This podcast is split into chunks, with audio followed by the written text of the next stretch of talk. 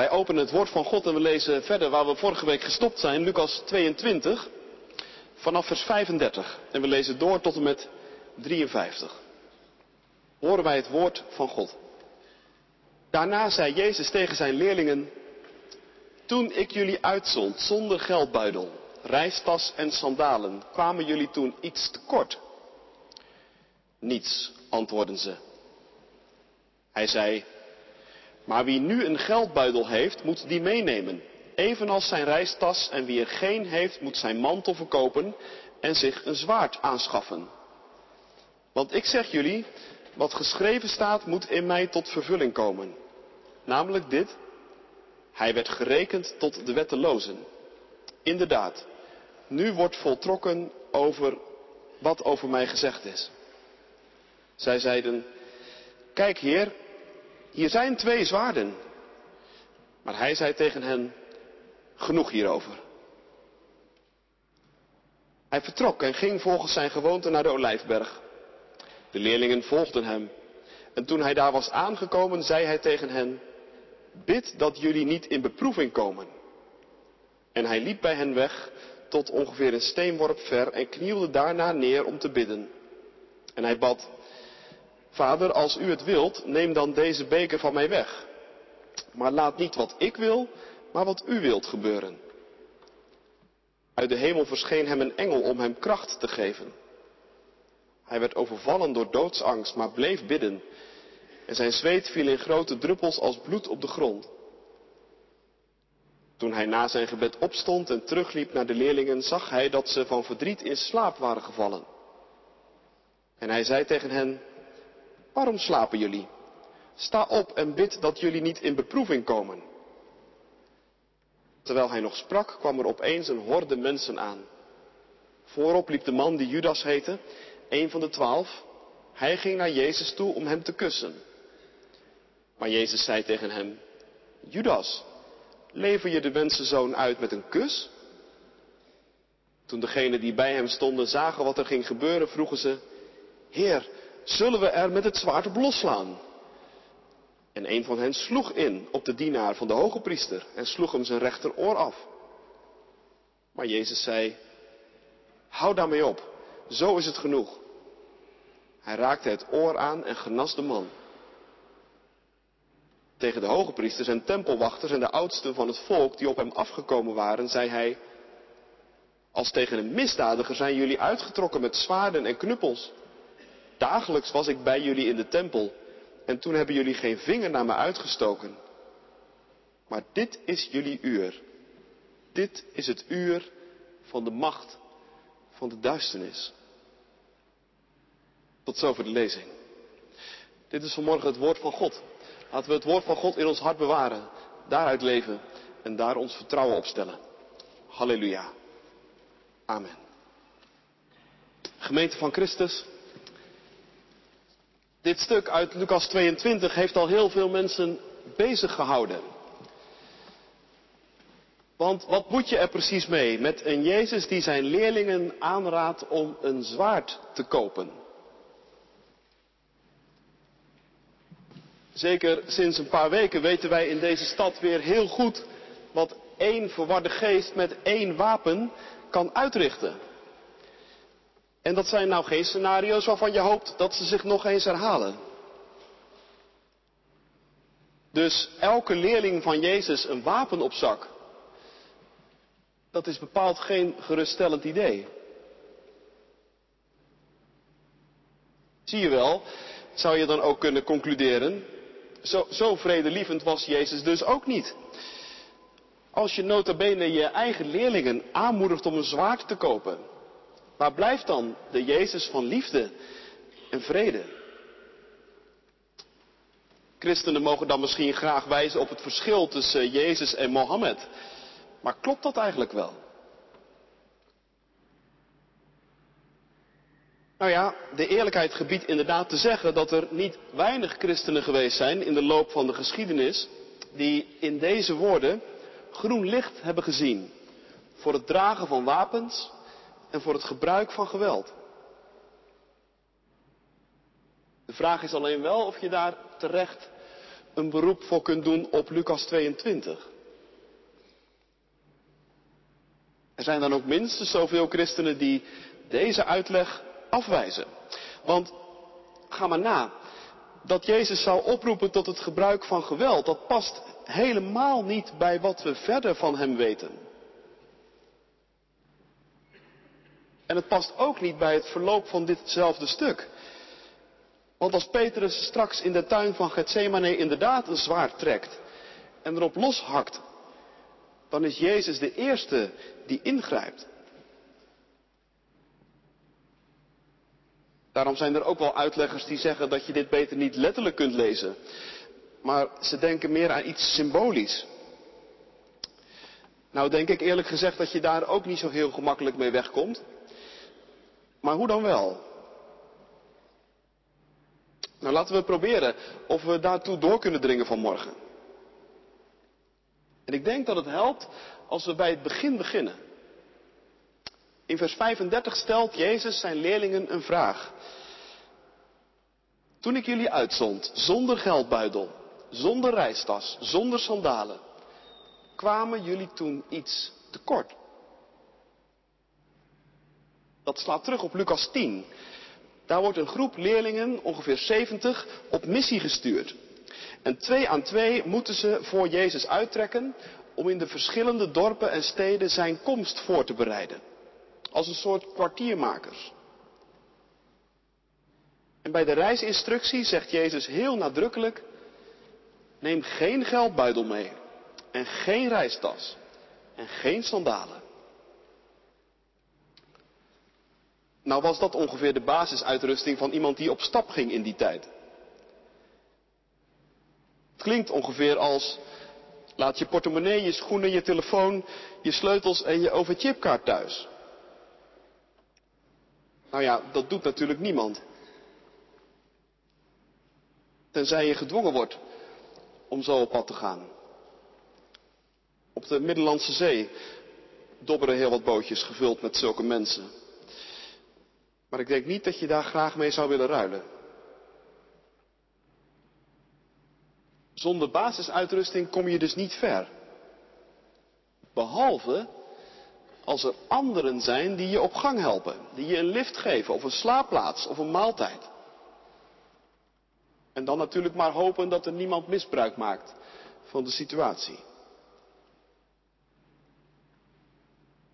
En laat dat nu precies Jezus' bedoeling zijn in Lucas 10. Hij zelf gaat door de wereld als de vredevorst, weerloos en kwetsbaar en aangewezen op de gastvrijheid van anderen. En hoe dat voelt, dat moeten zijn leerlingen ook ervaren. En op die ervaring komt Jezus dus hier terug in Lucas 22. En hij vraagt het ze nog eens. Hoe was dat nou? Zo kwetsbaar door de wereld gaan. Zo aangewezen zijn op de gastvrijheid van anderen. Viel dat nou tegen? Nou, nou helemaal niet, zeggen ze. In, integendeel. Het heeft ons, eerlijk gezegd, aan niets ontbroken.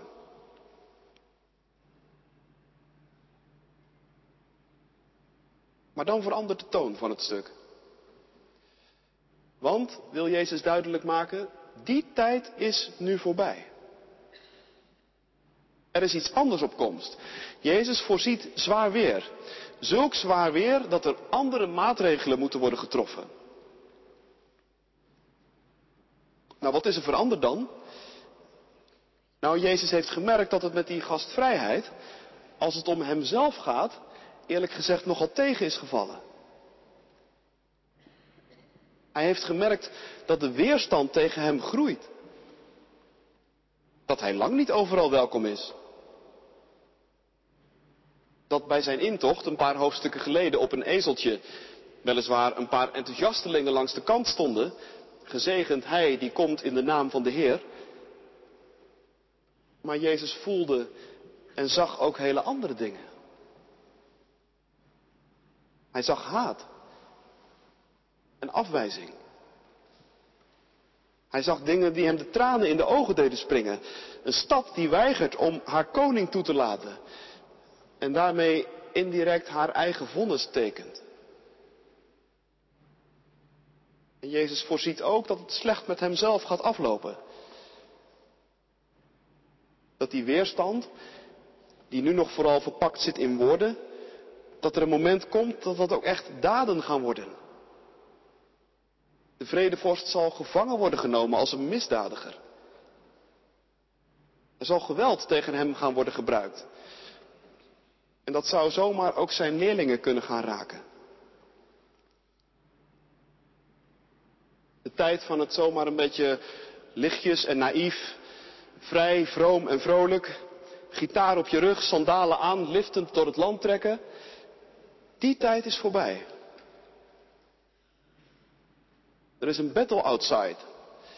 And the times are changing.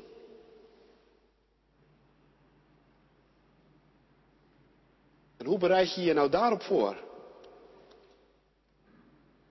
Nou, denk om een geldbuidel, zegt Jezus. En zorg voor een reistas. Bereid je voor op tijden waarin je het niet meer van de gastvrijheid van anderen hoeft te verwachten. Zorg voor een stukje zelfredzaamheid en zorg voor middelen om jezelf in leven te kunnen houden.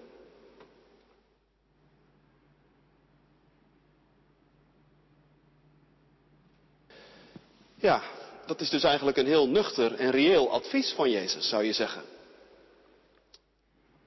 Iets waar wij ook nog wel wat mee kunnen, denk ik zo.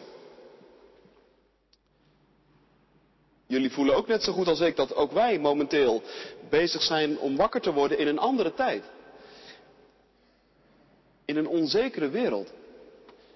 Die alle kanten op kan. Een postoptimistische tijd, zegt Thomas Halik. Lange tijd, schrijft hij in een van zijn boeken, hebben wij geleefd in een soort naïef vertrouwen dat er iets was dat ervoor zorgde dat altijd alles beter ging. Een soort zaligmakend iets. Voor de een was dat de vooruitgang van wetenschap en techniek. De ander was erg geïmponeerd door het menselijke verstand.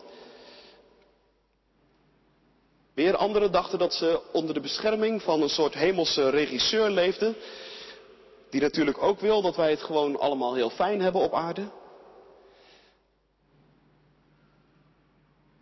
Maar die luxe is voorbij. Dat geldt in meer algemene zin. Dat delen wij met onze tijdgenoten. Maar dat geldt ook in een bijzondere zin voor christenen, denk ik. De tijd dat volgeling van Jezus zijn, leerling van Jezus zijn, een soort min of meer gespreid bedje betekende, die is ook voorbij. En daar moet je dus niet naïef over zijn, zegt Jezus.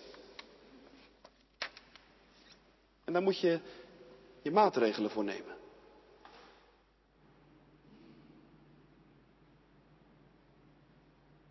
Je moet iets met een geldbuidel. Zonder daar nu verder heel lang op in te gaan. Het zou zomaar wel eens kunnen dat christenen en kerken ook moeten gaan nadenken over andere financiële modellen.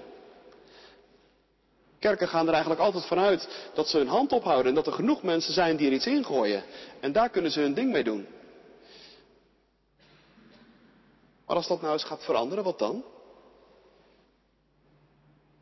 Moet je dan niet misschien meer terug naar de kloosters van vroeger? Die waren ook zelfvoorzienend en daarom konden ze overleven toen het Romeinse Rijk instortte.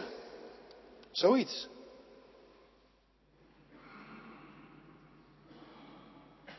En dan die reistas waar Jezus het over heeft. Laten we het iets persoonlijker maken. Wat zit er in jouw reistas? Hoe is die gevuld? Wat zit er in je geestelijke reistas? Vroeger kon je die nog een beetje vullen en die werd eigenlijk automatisch gevuld met een soort vanzelfsprekend geloof. En ik zeg daar niks kwaads van. Maar die tijd is echt voorbij. Deze tijd vraagt om het heel bewust voeden van je eigen ziel. En aandacht geven aan wat er in zit in je geestelijke rugzak. vraagt om discipline. Bijbel, gebed, liturgie, geestelijk beraad met anderen. Goed boek lezen van tijd tot tijd, dat soort dingen.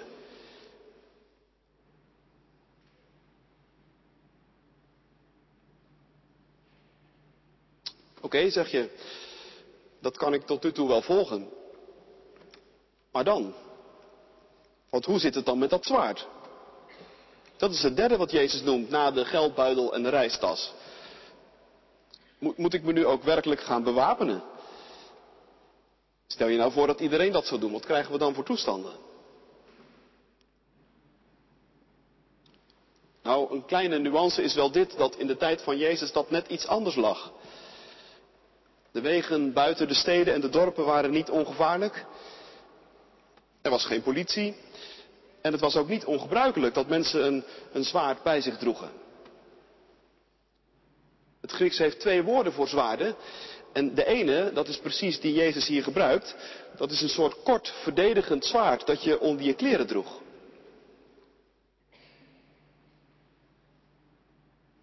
Dus het zou inderdaad kunnen dat Jezus dat zijn leerlingen aanraadt.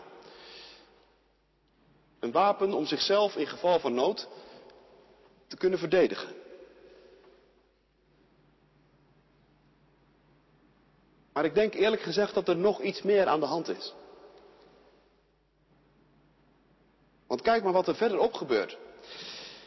Jezus is nog amper uitgesproken of wat blijkt? Het advies om een zwaard te kopen had helemaal niet gezegd hoeven worden. Er zijn al zwaarden beschikbaar. Niet één, maar zelfs twee. Kijk heer, zeggen de leerlingen. Zoals jij misschien ook wel eens een keer bij je vader en moeder komt en zegt, kijk mam, kijk pap, ik heb wat gevonden. Zo staan de leerlingen bij Jezus. Kijk hier, twee zwaarden. Met andere woorden, dit gaat helemaal goed komen. Wij zijn er klaar voor. We hoeven niet eens zwaarden te kopen. We hebben ze al lang op zak.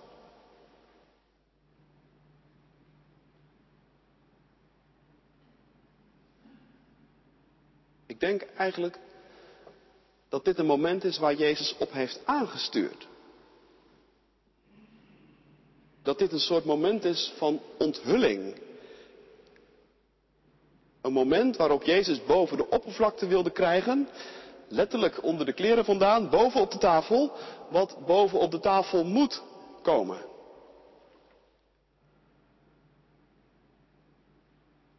En ik kom op die gedachte door het antwoord dat Jezus vervolgend geeft.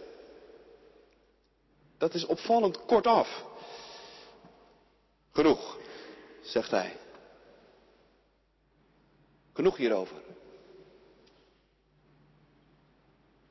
Dat betekent zo ongeveer als, laten we het erover ophouden. Want nu weet ik het zeker. Jullie begrijpen er dus echt niets van.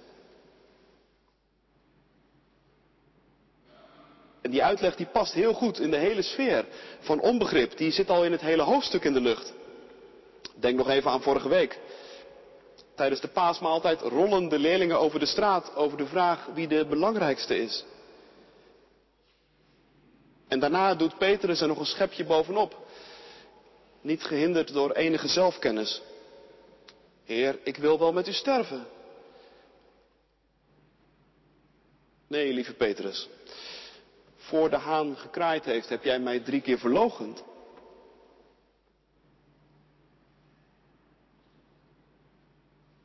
In die context past ook wel het gestuntel met die zwaarden. Alsof die uiteindelijk zouden kunnen helpen.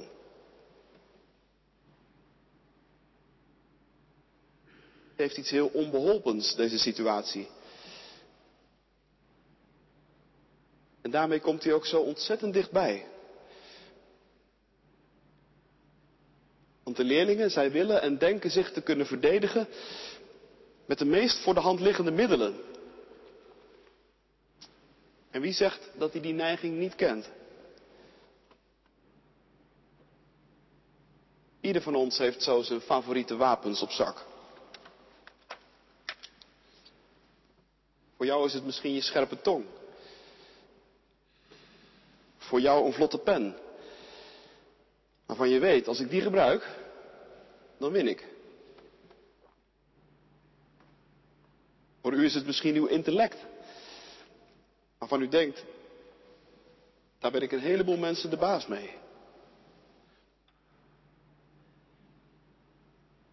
Voor weer iemand anders is het misschien invloed.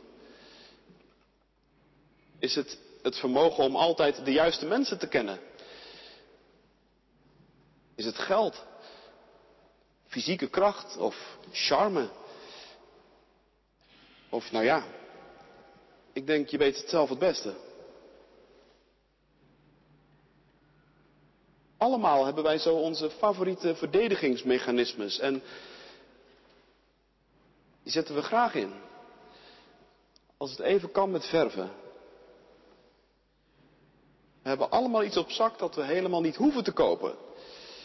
Omdat het gewoon al ruim genoeg voorhanden is.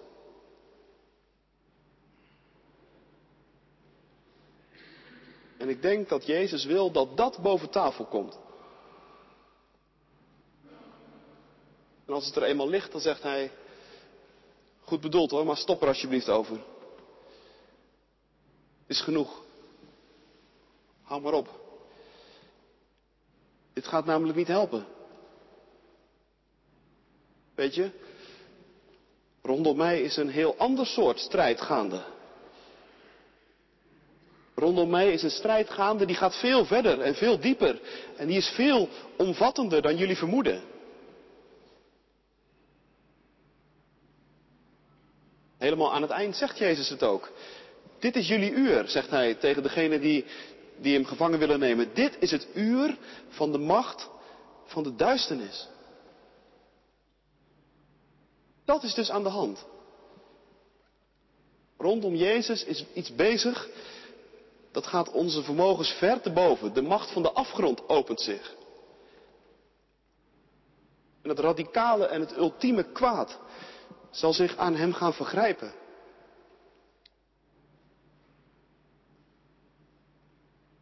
Dat gaat onze eenvoudige capaciteiten ver te boven.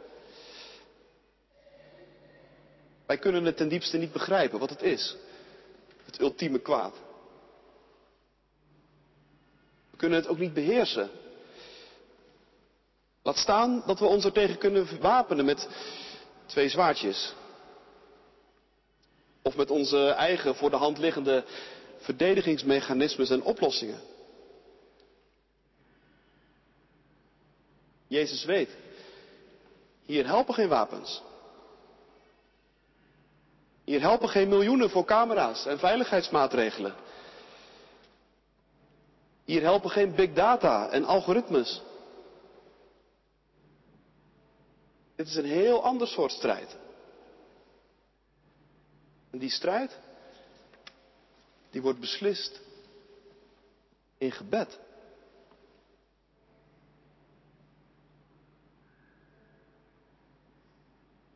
Dat wordt duidelijk als Jezus zijn leerlingen voorgaat naar de hof op de Olijfberg. Daar gaat hij in gebed. En er volgt een intens gesprek met God. Vader, zegt hij, als u het wilt, neem dan deze beker van mij weg.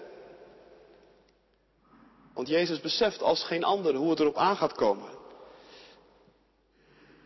Hoe het erom gaat spannen. En hoe reëel en hoe enorm de machten zijn die zich aan hem willen vergrijpen.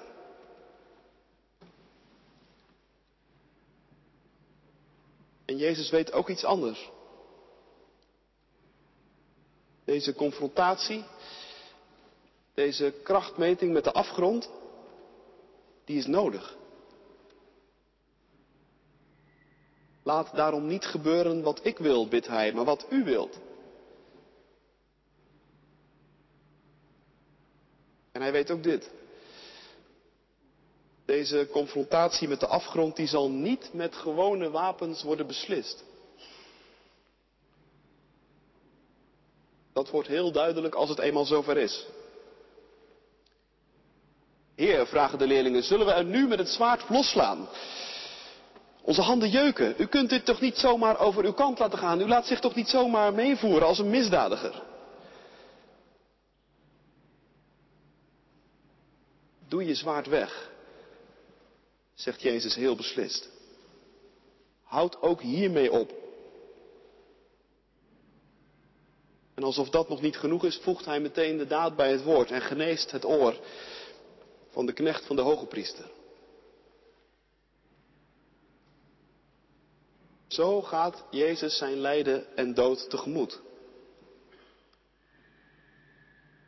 Op gastvrijheid hoeft hij niet langer te rekenen. De wereld gaf hem slechts een graf. Meer ruimte hebben we kennelijk niet voor God in eigen persoon. En hoe aangrijpend is dat? Maar dat beseffend grijpt Jezus niet naar de wapens. Roept hij niemand te hulp. Geen, zelfs geen leger engelen. Maar staat hij daar. Alleen. Biddend. Leidend. En zelfs nu nog genezend.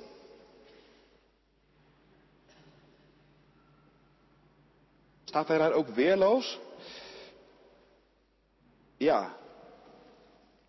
Maar weet je, dat is nou het tegenstrijdige, het paradoxale. Juist in zijn weerloosheid is hij maximaal weerbaar. Want Jezus weet van een liefde die sterker is dan de dood. Hij weet dat Gods goedheid beter is dan het leven. En hij weet ook dat alleen zo, langs deze weg, het koninkrijk van God kan aanbreken. En dat alleen langs deze weg, deze gewonde wereld, vol met doodsbange mensen tot zijn bestemming gaat komen. Tot slot. Wat moet je er precies mee? Zei ik aan het begin, met een Jezus die zijn leerlingen aanraadt om een zwaard te kopen. Wat één verwarde geest met één wapen kan uitrichten, weten wij heel goed. En het is geen geruststellend idee, iedere leerling van Jezus met een wapen op zak. Nou, ik hoop dat je inmiddels begrijpt dat dat dus ook bepaald niet de bedoeling is. Maar hoe dan wel? Hoe gaat de gemeente van Christus nu om met veranderende tijden? Hoe doe jij dat? Nou, ik denk, dat kan niet anders dan in het spoor van Hem die ons daarin is voorgegaan. Moet je dan naïef zijn en alles zomaar een beetje laten lopen en gebeuren? Integendeel. Neem je voorzorgsmaatregelen, zegt Jezus. Zorg dat je kunt overleven. Als kerk, als christen. Vul je geestelijke rugzak.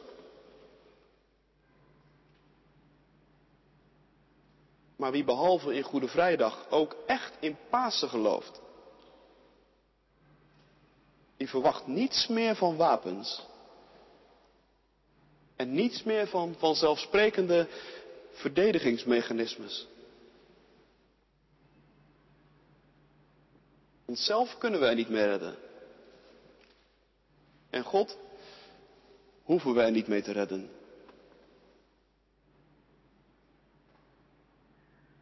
Zo ben je werkelijk leerling van Jezus. Met een bepaalde weerloosheid dus. Maar juist dan maximaal weerbaar. Want geloven in Jezus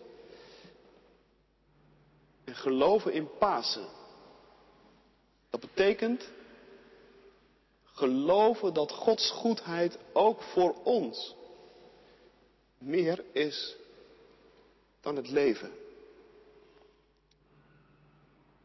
Dat er in deze wereld een liefde is